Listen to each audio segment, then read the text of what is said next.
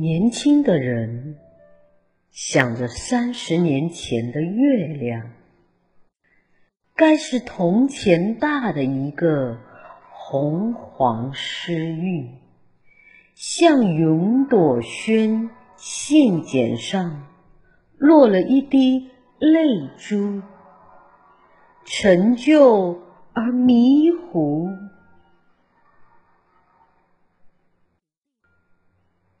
老年人回忆中的三十年前的月亮，是欢愉的，比眼前大、圆、白。然而，隔着三十年的辛苦路，往回看，再好的月色，也不免带点凄凉。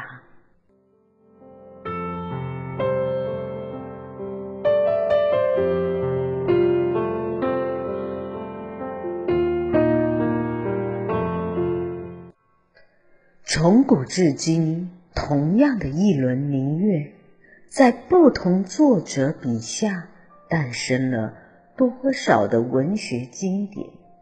今天带来的是张爱玲的《金锁记》节选，希望你能够喜欢。我们下次再会。